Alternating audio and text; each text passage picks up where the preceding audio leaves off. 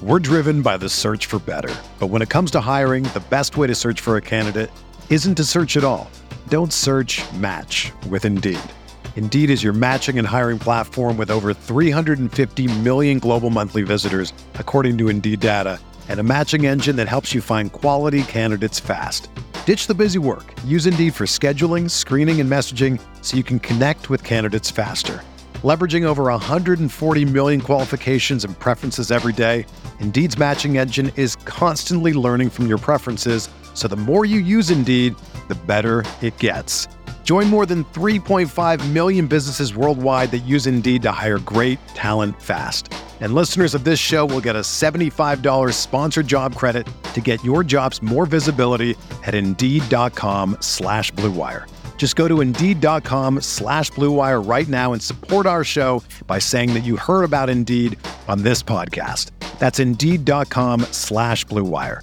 Terms and conditions apply. Need to hire? You need Indeed.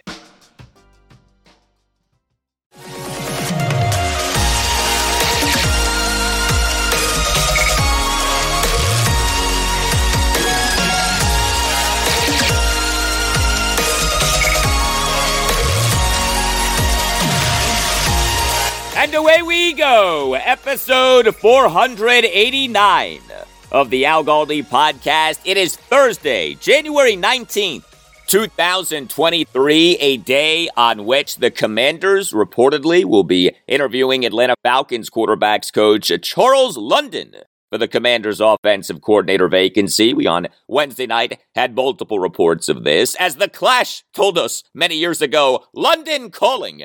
Uh, London be calling for the Commanders' offensive coordinator job. Will the Commanders be answering? Uh, we shall see. I'm actually intrigued by this guy, Charles London, for this reason. Uh, the Falcons this season did a lot of good stuff with quarterback Marcus Mariota as a runner. We certainly saw that in the Commanders' win over the Falcons at FedEx Field in Week 12. Mariota in that game killed our Commanders uh, with read option runs. Well, what if we saw a good bit of that with Sam Howell as our Commanders QB1 in the 2023 season. Something to think about. Hello and welcome to this Thursday installment of the Al Galdi podcast. We follow sports so that you don't have to. It's a simple arrangement. Uh, I'll have more for you on the Commanders offensive coordinator search next segment when I'll also be welcoming on a guest to talk Sam Howell and more. Ryan Fowler of the Draft Network. He is the host of a Commanders podcast, Commanding the Huddle with Ryan Fowler. Uh, Ryan is a Commanders fan. He actually used to work for the Redskins. Uh, Ryan's very good at talking X's and O's and NFL draft, and so we are going to conduct a proper deep dive on Sam Howell. What might the Commanders have in him? What would be the best offense for him? Uh, what should the rest of the Commanders' approach at quarterback be, including Ryan's thoughts on the quarterbacks in the 2023 NFL draft. Uh, trust me, if you are a Commanders fan, you don't want to miss this. Ryan Fowler on Sam Howell next segment. Also on the show, a win for the Wizards. Uh, Bradley Beal was back, and the Wizards won a 116 105 win at the New York Knicks. I'll also discuss another win for Virginia basketball and another loss for Virginia Tech basketball. The number 10 Cavaliers, a 78 68 win over the Hokies at John Paul Jones Arena in Charlottesville, Virginia on Wednesday night. Tech now has lost six consecutive games. I'll tell you about some very good news for Maryland football. Quarterback Taulia Tagovailoa is coming back for his senior season. And he'll talk some baseball. Baseball America on Wednesday morning came out with the publication's top 100 prospects, a good number of Nationals prospects, and a whole lot of Orioles prospects were on that list. You can tweet me at Al Galdi. You can email me, the Al Galdi podcast at yahoo.com. Email from Mike on the running game oriented offensive philosophy that was pushed by Commanders head coach Ron Rivera and general manager Martin Mayhew at their joint season ending press conference on January 10th. Writes Mike, love the podcast. Martin Mayhew's a two to one run to pass comment had me thinking. This staff consistently is contradicting itself and attempting to put its mediocre performance in the best light possible. With the likelihood of a new owner, I think that Ron and Martin are just protecting themselves. Ron and Martin have no faith that they'll be able to find themselves a quarterback. The two to one comment protects them from that. If slash when the team inevitably misses on another quarterback, this team will be forced to run the football a ton, like the team has done in each of its last two seasons when going on winning streaks. To me, this is Ron and Martin just telling us that they don't believe that they're going to find a successful quarterback to bring in. When they ultimately are forced to run the ball, like they're saying they will, they then can point back to executing on the plan like they said they would. Would love to hear your thoughts. Again, love the podcast and keep up the good work. Uh, thank you for that, Mike. Appreciate that. Well, I do think that Ron Rivera and Martin Mayhew genuinely believe in this offensive philosophy because remember, Ron was pushing this philosophy during the season.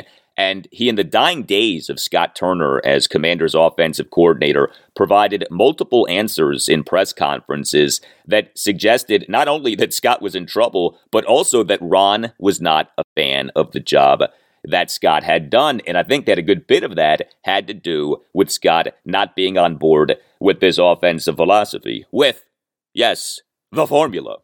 Uh, but to Mike's point about the team not acquiring a high profile proven quarterback this offseason, I do think that it's very possible that Ron Rivera and Martin Mayhew at that press conference knew that they would not be acquiring a high profile proven quarterback this offseason. And my question would be this if Ron and Martin know that they won't be acquiring a high profile proven quarterback this offseason, is that because that's not the path that they want to take? Or is that because they're not being allowed to take that path? In other words, is there essentially a spending freeze for the commanders, at least until they're sold? Do Ron and Martin know that doing something like trading for Las Vegas Raiders quarterback Derek Carr, given his big money contract, is off the table because of the cost.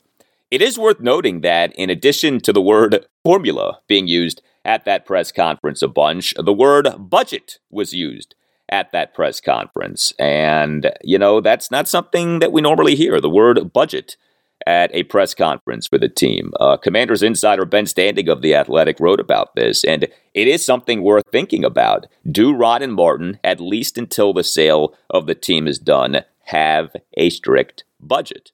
Uh, that would also help to explain, by the way, the team so quickly being open to Sam Howell as the QB1 for 2023. I mean, this guy doesn't play the entire regular season until week 18. And now, all of a sudden, he's being positioned to be the team's QB1 for 2023. And so you ask yourself, well, what happened here? Well, no doubt, Sam did play well in the Commanders' season ending 26 6 win over the Dallas Cowboys at FedEx Field. But also, Sam is a guy who is on a fifth round rookie contract. Sam Howell's salary cap hit for the 2023 season will be $960,400. That's it. That is quite a ways away from the 2022 salary cap hit a quarterback Carson Wentz, $28.295 million. Uh, email from Thelonious Funk on the Commanders, uh, writes Thelonious. At this point, I think that fans would rather see a young quarterback take his lumps for a season. The Philadelphia Eagles with Jalen Hurts and the Dallas Cowboys with Dak Prescott took chances on young, non first round quarterbacks, and those chances paid off while Washington is still stuck in neutral. I say let Sam Howell and a rookie actually compete for the position next year. Taylor Heinicke cannot be on the roster because he will only complicate things. Also, don't believe the hype. Washington's elite defense only faced two Pro Bowl quarterbacks, Kirk Cousins of the Minnesota Vikings and Jalen Hurts of the Eagles, all year, and the Commanders went one and two in those games. So Jack Del Rio could be the next sacrifice. I'm not a Scott Turner fan, but he got completely thrown under the bus. Uh, thank you for the email. Thelonious, I agree on the approach at quarterback. Uh, Sam Howell and a rookie. I would love to see that. I do not think, however, that re signing Taylor Heinicke would be a bad thing. I don't buy into Taylor's presence being a distraction or being something that'll prompt fans to constantly chant for him to be put into games. First of all, you can't let fans dictate your football decisions, but also actually think that a lot of fans uh, maybe even most fans, would be patient with Sam Howell or rookie as long as the guy was showing promise. And, you know, there are a lot of Sam Howell fans out there. Like, there definitely are a lot of Taylor Heinicke fans out there, but there are a lot of Sam Howell fans out there. There are a lot of Howellians out there, a lot of Howellites out there, a lot of Alco Howlicks out there, okay? Uh, I've noticed this in talking and tweeting a lot about Sam Howell in recent weeks. Like, there is a genuine excitement with this guy, and I think that there should be, okay? I mean, I don't think anybody should be going crazy with it, but I think it's okay to be excited about Sam, to be intrigued by Sam. Uh, as far as the Commanders' defense, yes, it is true that the Commanders in the 2022 regular season did not face a murderer's row of quarterbacks, but the team did face the 10th hardest schedule of opposing offenses in the NFL if you go by Football Outsiders DVOA metric, which to me is the best true measure of offense and defense and special teams. Uh, the Commanders for the 2022 regular season for DVOA faced the 10th hardest schedule of opposing offenses and yet finished number nine in the NFL in total defense. Uh, that's pretty good. And the Commanders finished number one in the NFL in third down defense. That's pretty good.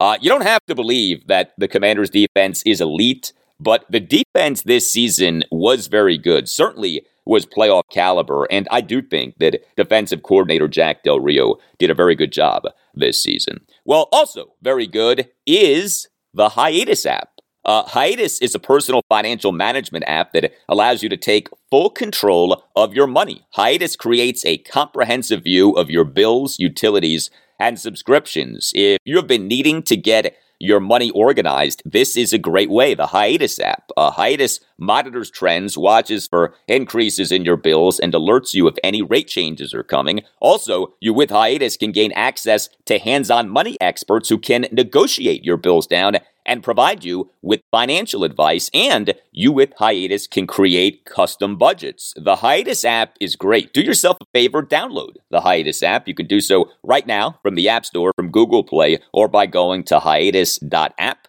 Uh, there's no cost to downloading the app. Download it and see what it can do for you. Again, download the Hiatus app from the App Store, from Google Play, or by going to hiatus.app. Hiatus, money saving made easy.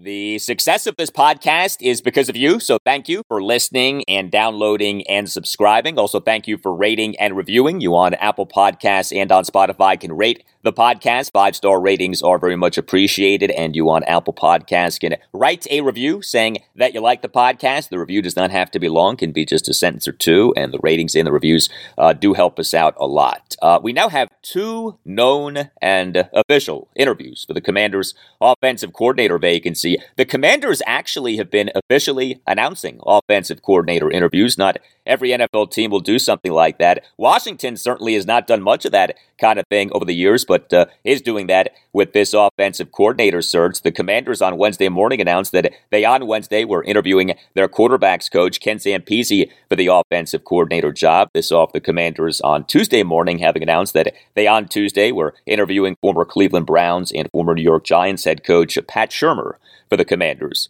offensive coordinator job. Uh, also, Miami Dolphins quarterbacks coach and passing game coordinator Darrell Bevell uh, is out of the Commanders' offensive coordinator sweepstakes. We on Wednesday afternoon had multiple reports that Bevell was declining requests to interview for the Commanders and New York Jets offensive coordinator vacancies. As we found out this past Saturday morning via multiple reports, Commanders head coach Ron Rivera in these interviews is telling offensive coordinator candidates that Sam Howell is being positioned to be the team's QB1 for the 2023 season. Doesn't mean that Sam's guaranteed to be the team's starting quarterback for the 2023 season, but he, at the very least, is set to have a shot at being the team's starting quarterback for the 2023 season. And the working idea going into offseason practices and 2023 Commanders training camp may well end up being that Sam Howell is the team's QB1.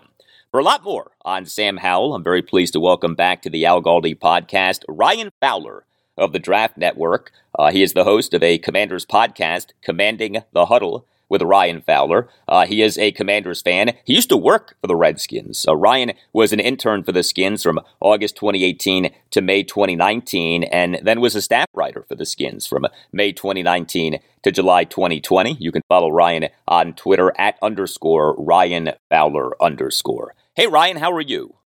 Yeah, I'm doing well, Al. Thanks for having me on. Yeah, thanks for coming on. So, when we this past Saturday morning had these reports that the Commanders are positioning Sam Howell to be their QB1 for the 2023 season, did you receive those reports with happiness or with concern? I would say happiness, Al. I mean, when they drafted him in the fifth round last year, I mean, going into the process, I had a third round grade on Sam Howell. Now, obviously, guys fall to certain reasons. And we look at Brock Purdy, right? Last pick in the draft fell to the seventh round for a reason. There are limitations in Sam Howell's game, but in fifth round, you had a ton of value for a guy. And the talent from day one, when he came into that Washington depth chart, Carson Wentz, Taylor Heinicke, Sam Howell, in my opinion, was the most talented quarterback in Washington. Now, if you ask some people, they'll say, oh, that's really not saying too much. There's not a lot of talent in that room. But Sam Howell and how he consistently improved when he was at North Carolina. You look in 2020 when he had Dazz Newsome and Dyami Brown on the outside, and they had Michael Carter and Javonte Williams in the backfield. Four NFL talents. Everything was easy for him. The thing is that impressed me most was he moved into 2021, a below average offensive line, a couple decent receivers on the outside, but none of those guys in the backfield. He involved his legs more. He consistently improved as the year went on. 11 rushing touchdowns back in 2021, and someone that wins between the ears before he ever wins with his arm or his legs. And as he moved into Washington, someone that we expected all year long to be someone that was going to sit with a t-shirt and shorts, with an earpiece in and a clipboard, learning how to be a professional. Then he comes in week 18 with a Dallas team that was playing for something, that was throwing exotic looks from Dan Quinn, a defense that absolutely made Tom Brady look bad, right? As just saying it simply, last night in that wild card round, he was excellent. And I think moving into the fall, I'm just really excited about his potential with this offense and what Sam Howell does well as far as he expands the offense from the offensive quarterback position, the most important position that Washington just has not been able to figure out for so, so long.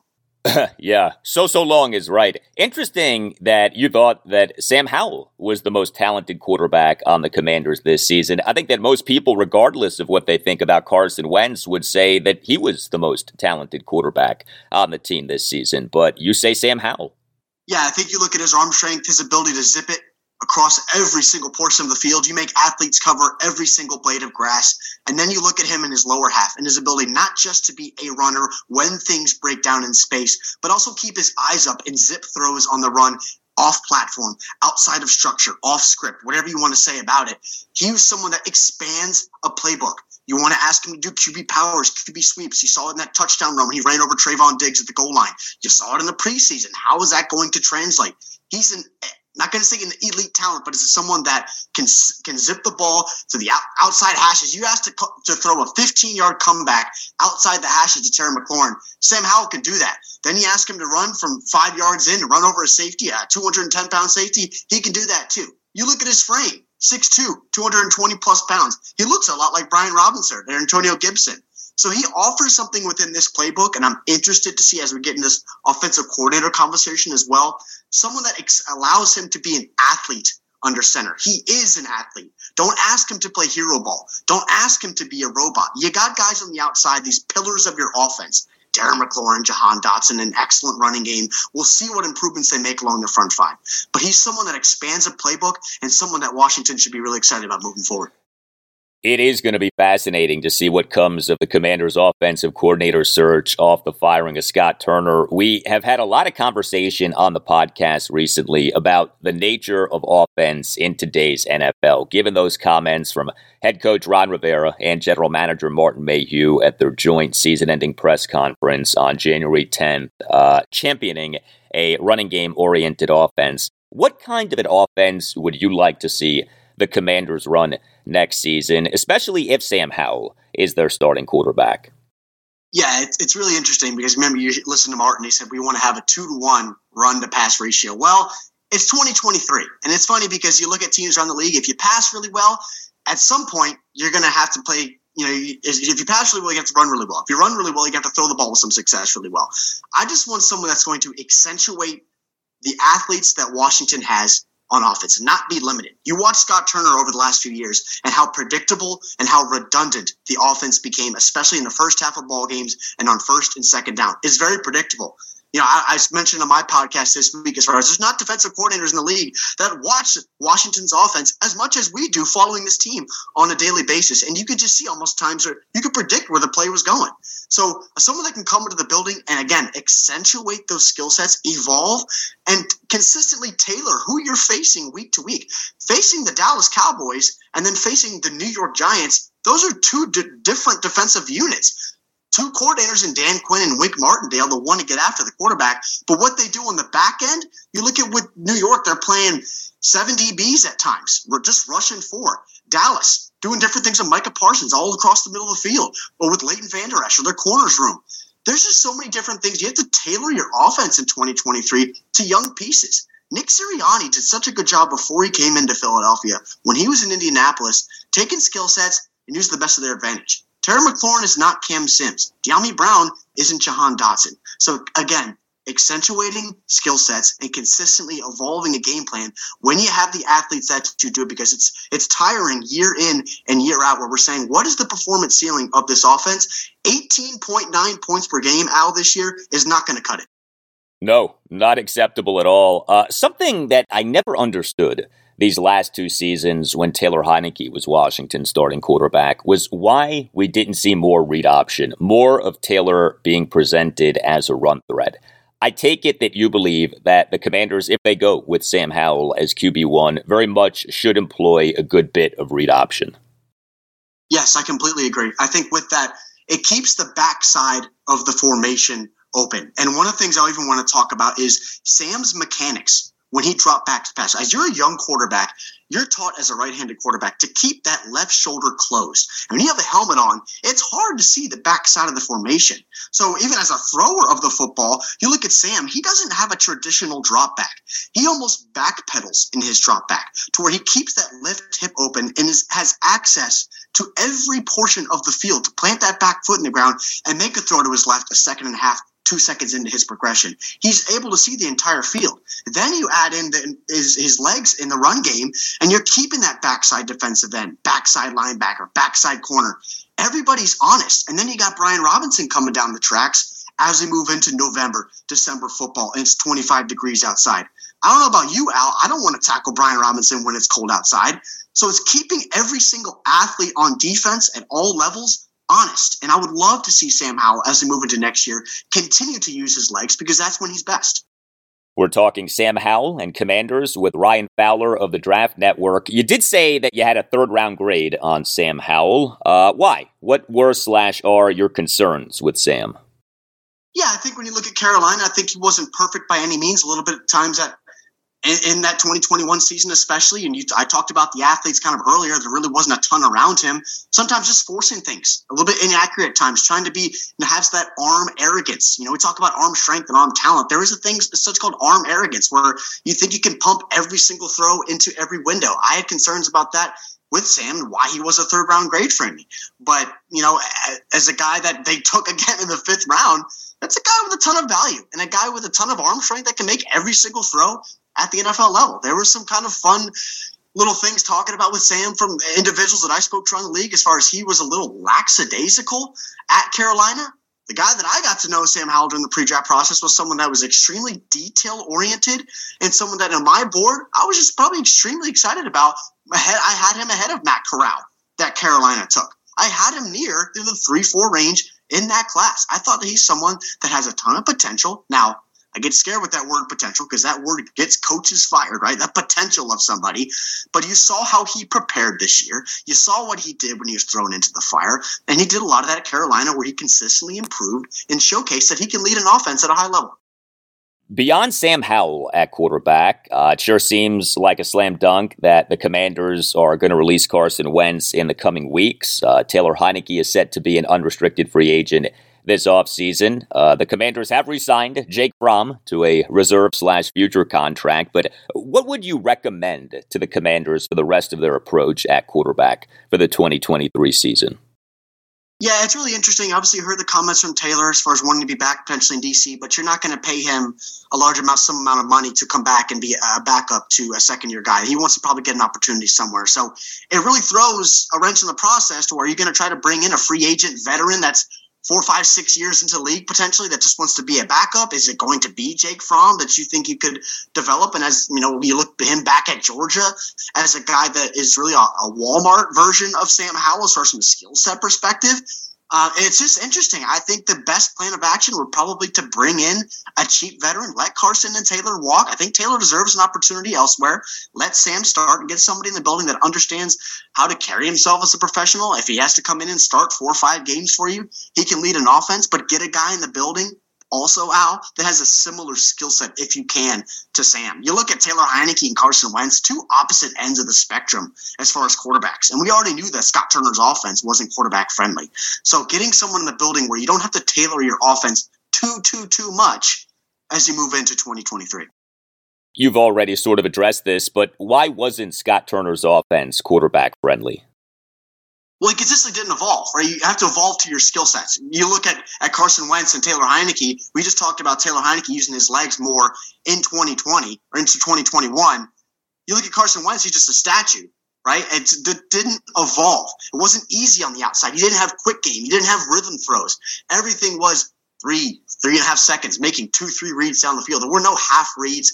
I'm, I'm coming back from an I from IR. My fingers all bo- you know bother me. I haven't thrown under fire in a long time. I'm asked to sit now make three, four reads in NFL defense that I just haven't seen in months with the concerns that we already had on Carson Wentz. Then Taylor Heinicke comes in the game and he had some decent throws here and there, but there's limitations where he's throwing 15 plus yards down the field and the ball is looping in the air. I wanted to see more quick game, more rhythm game. You got guys on the outside, get the ball in their hands and allow them to be athletes. How many times this year were we in the first half and Terry McLaurin had one catch, one target? It's not enough. You have to get those guys involved. And being quarterback friendly is getting your quarterback comfortable within the pocket as you move into third, fourth series of the football game. Yeah, I agree with you. Uh, you do a lot with NFL drafts. The commanders for the 2023 NFL draft have the number 16 overall pick, would seem to be out on getting one of the perceived top three quarterbacks in the draft Alabama's Bryce Young, Ohio State's CJ Stroud, and Kentucky's Will Levis. What about quarterbacks in this draft beyond the big three? Would you recommend the Commanders taking a quarterback at 16 or in the second round? Uh, say Florida's Anthony Richardson. Yeah, Anthony Richardson, right, is such a an, an, electric talent, has all the tools in the world. That's the biggest thing when you talk around the league is he's got tools and he's got traits. Big kid, big arm, can, he's expected to run potentially four threes, what we heard out of Florida.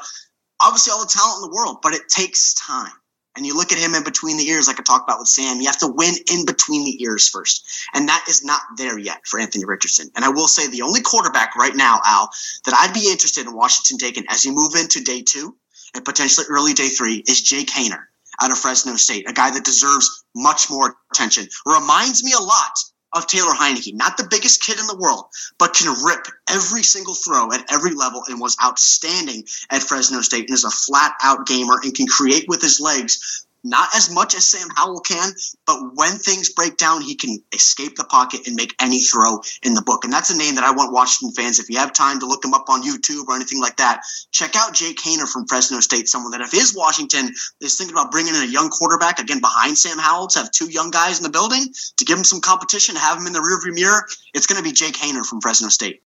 As things stand right now, how many quarterbacks in the 2023 draft do you view as being first round worthy? Yeah, I'll say I'll say four right now. Bryce Young, C.J. Stroud, Will Levis, and Anthony Richardson are are four locks to go in the first round for me. I know the NFL is higher on Tanner McKee, quarterback out of Stanford, that may go high second round than what the kind of the, the basis is with the rest of the media industry and draft industry as far as what you saw from him at Stanford, a big kid, kind of a, a really just a carpet guy in the pocket, just stands there static in the pocket. Um, but I'll, I'll, go I'll go four as locks and a potential potentially as far as Tanner McKee sneaking into the early second round. So if Anthony Richardson is available to the Commanders at 16, should they take him? I don't. I don't. I think the future, you develop a young guy like Sam Howell. I really like the potential there and what he showed for me throughout the year as far as learning the offense and then coming into week 18 under fire, where again, Dallas was playing for something. Um, and I think there's many more holes within this, especially defense and offensive line, that they're going to have to get players. This corner class may be one of the best in a long time. You got Cam Smith from South Carolina, Christian Gonzalez from Oregon, a long 33 inch arm corner, Joey Porter Jr., the son of the longtime Pittsburgh Steeler at Penn State, one of the longest corners to ever enter the NFL draft, a dynamic, could shut down a third of the side of the field for you. Most of those guys, Al, will most likely, potentially, be there at 16. Washington's going to have options for them there. As you know, the Commanders need a lot of help with their offensive line. How is this 2023 draft with offensive linemen? Yeah, linemen are top heavy. Right now, you got your Peter Skoronskis, your Paris Johnsons from Ohio State, Broderick Jones from Georgia, Dawand Jones from Ohio State. But as you move into that day two bucket, your Darnell Wrights from Tennessee, Jaelyn Duncans from Maryland. Matthew Bergeron is kind of tricky. He's from Syracuse. He's a tackle for the Orange, but he'll play guard at the NFL. Same with Skoronski. He doesn't have the arm length. He's kind of like a T Rex, if you will. So he'll play guard at the NFL level. But you move into day two, and it really falls off a little bit from tackle help. And then at guard, it's your Andrew Voorhees, your John Michael Schmitz, who played a lot of center for Minnesota your Andrew Rayms from Oklahoma. So there's not a ton of names, a ton of really high level bodies within the interior. But but tackle is really really top heavy. And for me right now, as you move into the second round, all eyes for me are set on Darnell Wright, the tackle from Tennessee that I mentioned. Protected uh, Hendon Hooker's arm side for Tennessee this year has value at left tackle, at right tackle. It remains to be seen what Washington ultimately wants to do at right tackle. We saw Cornelius Lucas and Sam Cosmi consistently rotate this year. Charles Leno at times looked completely unplayable, and then he looked fine. He looked average. But they need some fresh legs up front. They really do. So my eyes right now are set. in the second round, that second round bucket on Darnell Wright, tackle from Tennessee. All right. Uh, one more for you. You are a Commanders fan.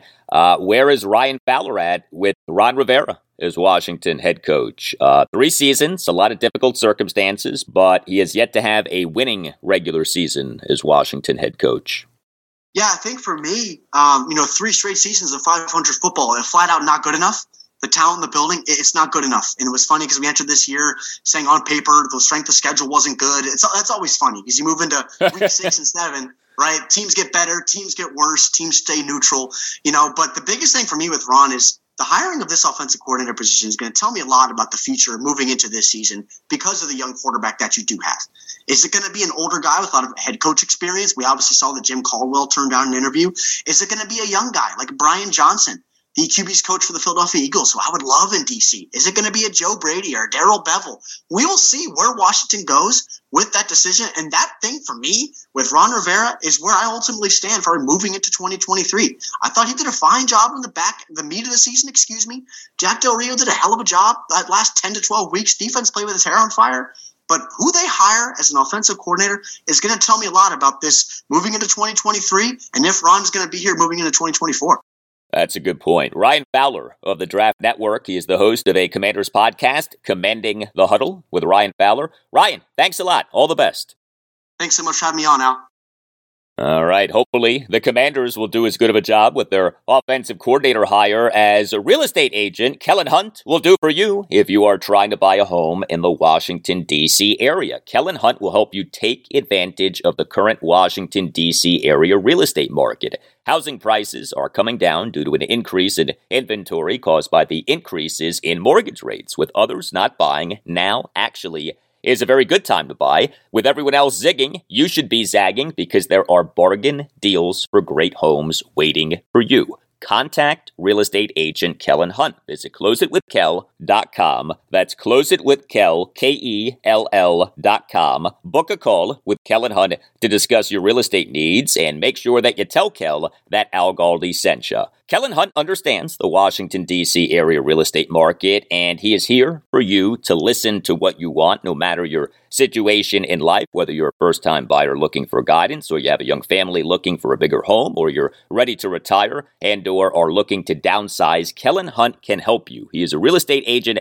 for real people, and he's a great guy. He will listen to you. It's not just some know it all. He works for you. He takes in what you're looking for and then gets to work. And Kellen Hunt is willing to put a portion of his commission back in your pocket. Kellen Hunt knows what buyers like you are facing, and he wants to help. So visit closeitwithkell.com. That's closeitwithkell.com. K E L L. Closeitwithkell.com. Book your call with Kellen Hunt to discuss your real estate needs and make sure that you tell Kell that Al Galdi sent you. Visit closeitwithkell.com. If you are trying to buy a home in the Washington, D.C. area, you will do well by going with Kell. Visit closeitwithkell.com and tell Kell that Al Galdi sent you.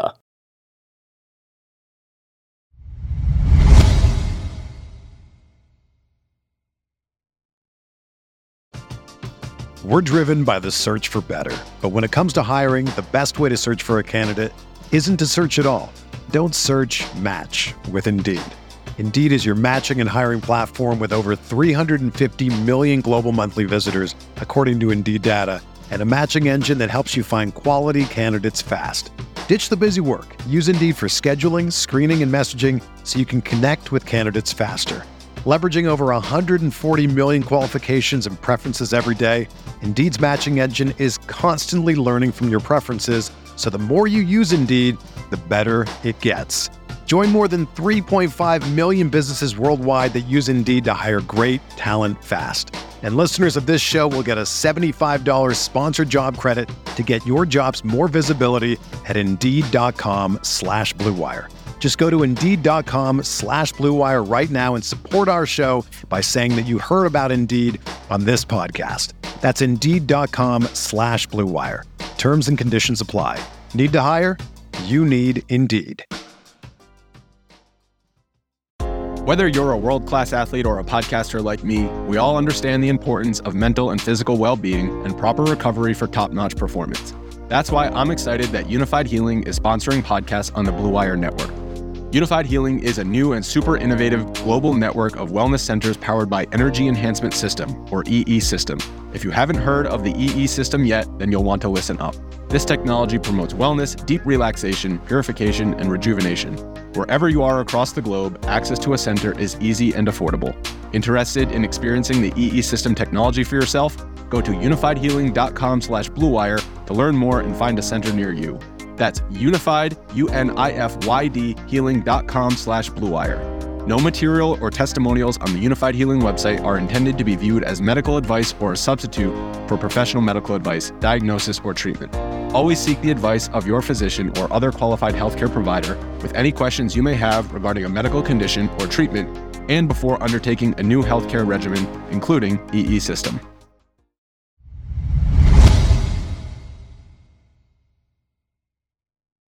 Well, a good win for the Wizards on Wednesday night. They improved to 19 and 26 with a 116-105 win at the New York Knicks. Uh, this was just the Wizards' ninth win over their last 28 games, but we'll take it. Uh, the Wizards never trailed in the game, and they, for the game, were actually truly healthy. Funny what happens when you're healthy.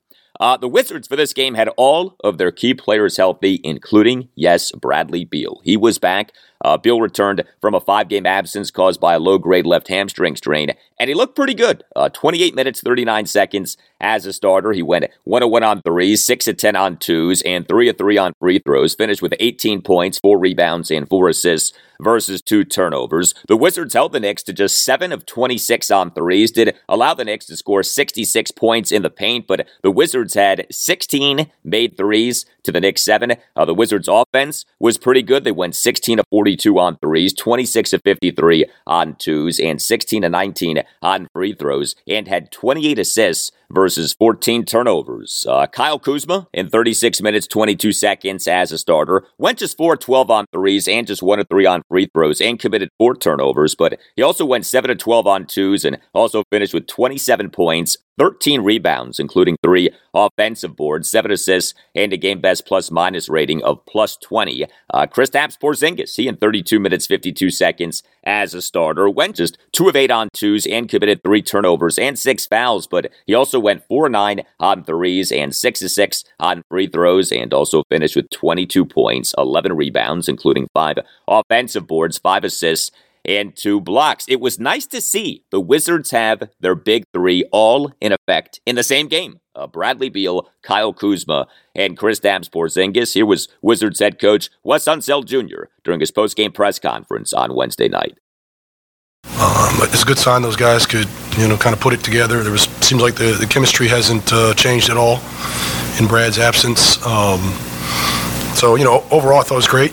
You know, the best part about it, I thought, was uh, our overall defense. You know, the Pate defense wasn't up to par, but in general, you know, they've been a top 10 offense. They've been uh, playing at a high level. So I was proud of our guys for really kind of anchoring ourselves in our defense and letting the offense come to us.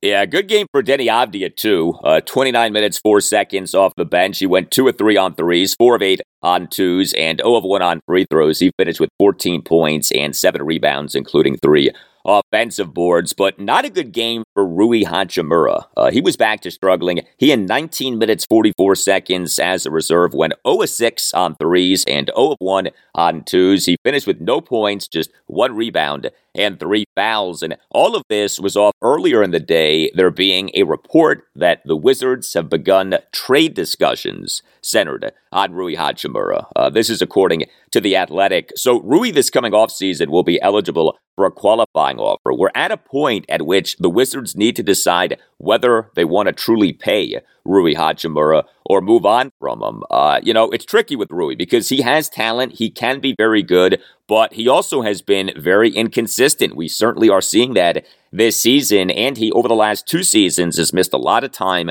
due to personal reasons and injury. Uh, that report from The Athletic also said that the Wizards have received interest from multiple teams on potential deals involving Kyle Kuzma. Personally, I think that the Wizards should be very open to selling. I don't get the sense that they are. You know, the Wizards seem perpetually open to tinkering, uh, but never open to actually going all in on a full fledged rebuild. Uh, but I would actually anticipate Rui Hachimura being traded. It doesn't sound like the Wizards are hot and heavy to trade Kyle Kuzma, but I very much could see the Wizards trading uh, Rui Hachimura. We'll see. Uh, the NBA trade deadline is on Thursday, February 9th at 3 p.m. Eastern. Hey, maybe Will Barton ends up being traded. Barton on Wednesday night, a DNP CD. Next up for the Wizards, home to the Orlando Magic, Saturday night at 7.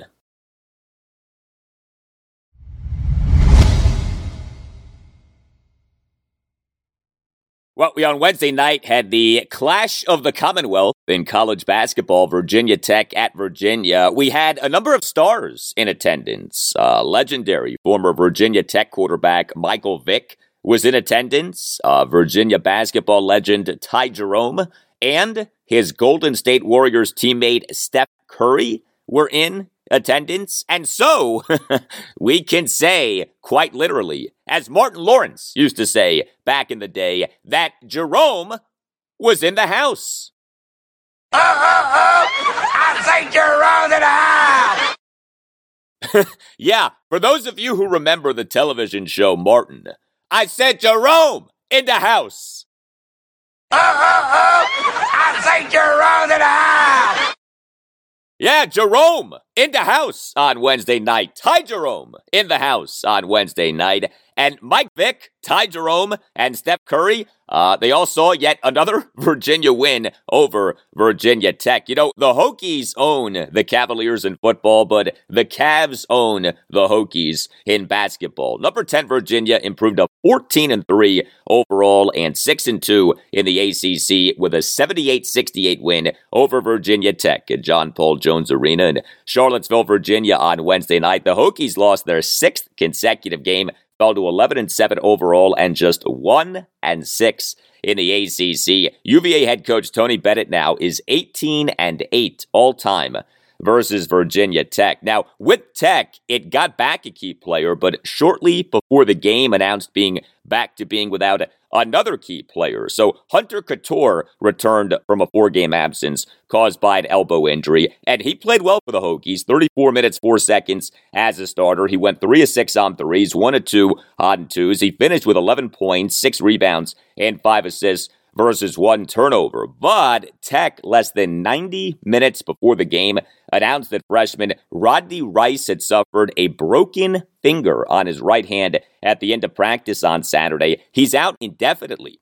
Uh, this is something. Rodney Rice had just made his collegiate debut in the Hokies' previous game, their 82 72 loss at Syracuse on January 11th, off having been out due to injury. This guy can't catch a break, and, you know, he's a highly touted freshman, a four star recruit at a DeMatha Catholic High School in Hyattsville, Maryland. You wonder what this Virginia Tech season might look like had Rodney Rice been healthy, but uh, he's out after playing in just one game. Not much is going well for the Hokies right now. Uh, the Cavs on Wednesday night led for most of the game. Their biggest deficit was just two points. The Wahoos allowed the Hokies to go 12 to 27 on threes and 15 to 28 on twos, but also held the Hokies to just two free throw attempts the entire game. Uh, Tech went two of two on its free throws. Uh, the Hoos went 8 of 23 on threes, 21 of 34 on twos, and 12 of 13 on free throws, and committed just five turnovers the entire game. Uh, the Hokies only committed eight turnovers, but geez, the Hoos, five turnovers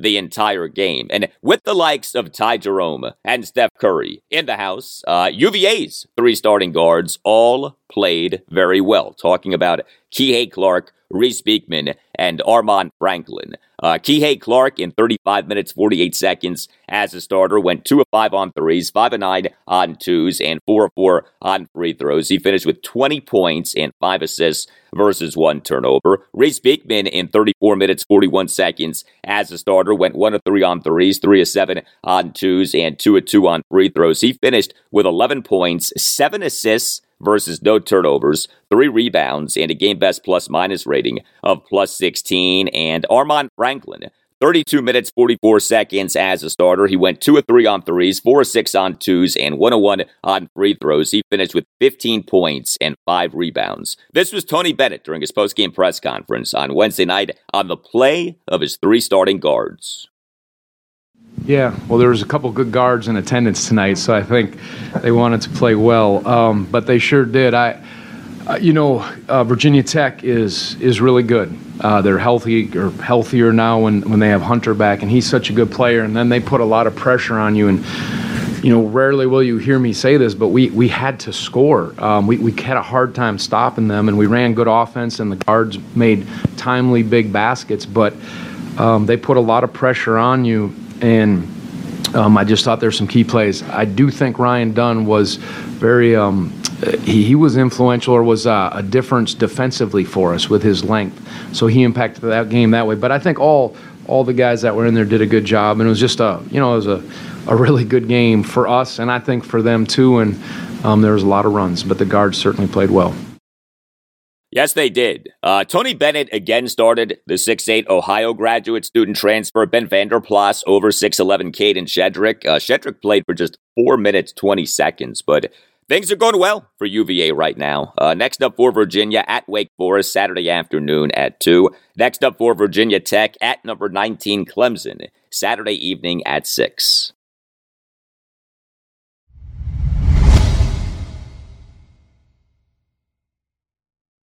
Well, big news for Maryland football on Wednesday morning. Great news for Maryland football on Wednesday morning. Quarterback Taulia Tagovailoa is coming back for his senior season. This was the number one question for Terrapins football entering this offseason. Would Taulia come back for his senior season? And the answer now is yes. Uh, him entering the 2023 NFL draft was a possibility. Him transferring was a possibility, but he is coming back. Uh, he is the record holder for most of Maryland's major career and single season passing stats. He is the best quarterback who the Terps have had in decades. Now, that's not saying much because the Terps, uh, like the Redskins slash Washington football team slash Commanders, have had quarterback problems for decades, but Taulia has been a very good Terps quarterback. He, for the 2022 season, was number 29 among all qualified FBS quarterbacks in ESPN's total QBR, highest ranking for any Terp among qualified FBS quarterbacks in total QBR for a season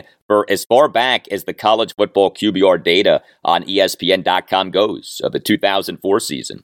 Uh, Taulia still needs to be more consistent, but when he's on, he's really good. And him coming back positions the Terps to have a good 2023 season. Progress for the Terps under head coach Mike Locksley has not been as fast as anyone would have wanted, but progress is happening. Uh, the Terps in the 2022 season notched their first eight win season since the 2010 season, uh, what was Ralph Friedgen's final season as Terps head coach. And the Terps have won bowl games in consecutive seasons for the first time since the 2002 and 2003 seasons. Uh, the Terps receiving corps has taken some hits. Uh, receivers Rakim Jarrett, Dontay Demus Jr., and Jacob Copeland all have declared for the 2023 NFL Draft. But Taulia Tagovailoa is coming back and that's a very good thing if you're a Terps fan like me.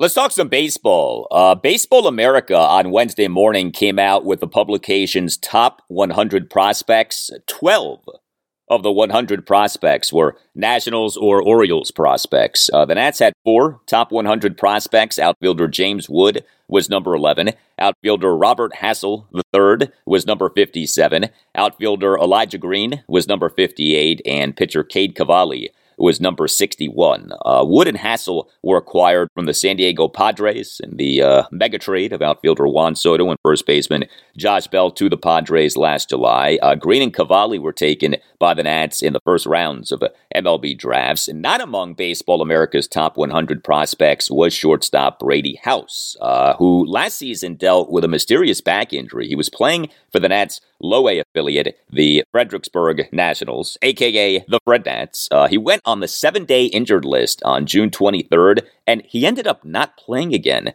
the rest of the season. Uh, the Nats took Brady House with the number 11 pick in the 2021 MLB draft out of a high school in Georgia.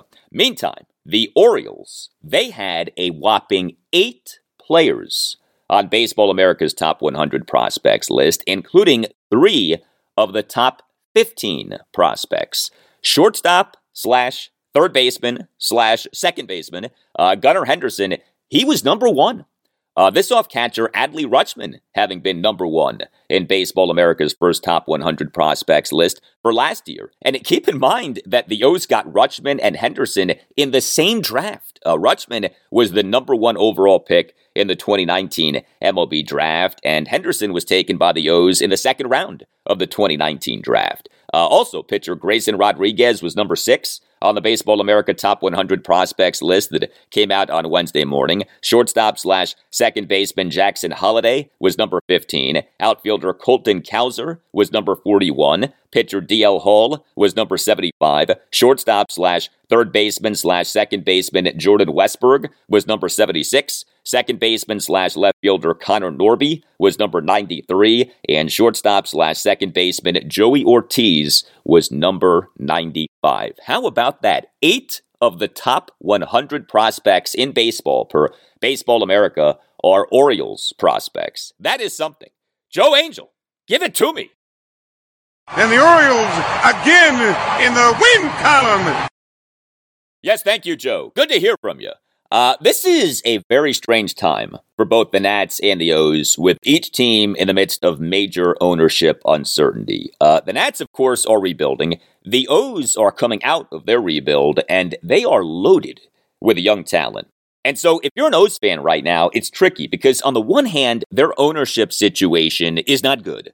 Uh, the Orioles ownership group has been led by Peter Angelos and his sons, John and Louis Angelos. Peter has been in failing health for years. Uh, Louis Angelos, this past June 9th, filed a lawsuit against his brother, John Angelos, and their mother, Georgia Angelos, for control of the team. Uh, we this past Monday had an event at which the O's announced a pledge of $5 million to College Bound Foundation. Uh, that's a Baltimore based organization that helps Baltimore City public school students afford college. Okay, very nice gesture. Uh, but at the event and taking questions from reporters at the event was Orioles chairman and CEO John Angelos. But despite the fact that he was at the event and taking questions from reporters at the event, uh, John Angelos refused to answer questions about the Orioles ownership situation uh, or about the Orioles lease. You know, the Orioles lease with the Maryland Stadium Authority ends on December 31st, 2023. And as you may know, the O's being moved to Tennessee has come up. Among the items in this lawsuit was John Angelos, according to Louis Angelos, wanting to move the O's to Tennessee. Uh, the O's this past June 13th actually issued a statement from John Angelos saying that the team will never leave Baltimore. Quote, as I have said before, as long as Fort McHenry is standing watch over the inner harbor, the Orioles will remain in Baltimore. End quote. But John Angelos this past Monday would not take questions on the ownership situation or on the lease, and he actually invoked Martin Luther King Jr. Day as the reason. Uh, that was something. Additionally, you have the O's this offseason having spent very little money, even though O's executive vice president and general manager Mike Elias had said that the O's were going to spend money this offseason. And so you have to wonder if Mike has wanted to spend more money, but has not been allowed to. So if you're an O's fan, things are complicated right now, okay? But from purely a baseball operation standpoint, it's hard not to be excited. Mike Elias has done a very good job and the O's are loaded with young talent.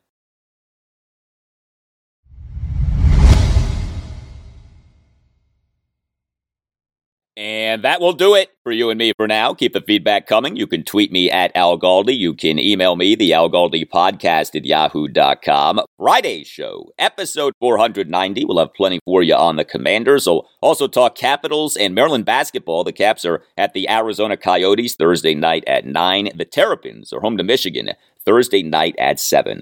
Have a great rest of your Thursday, and I'll talk to you on Friday.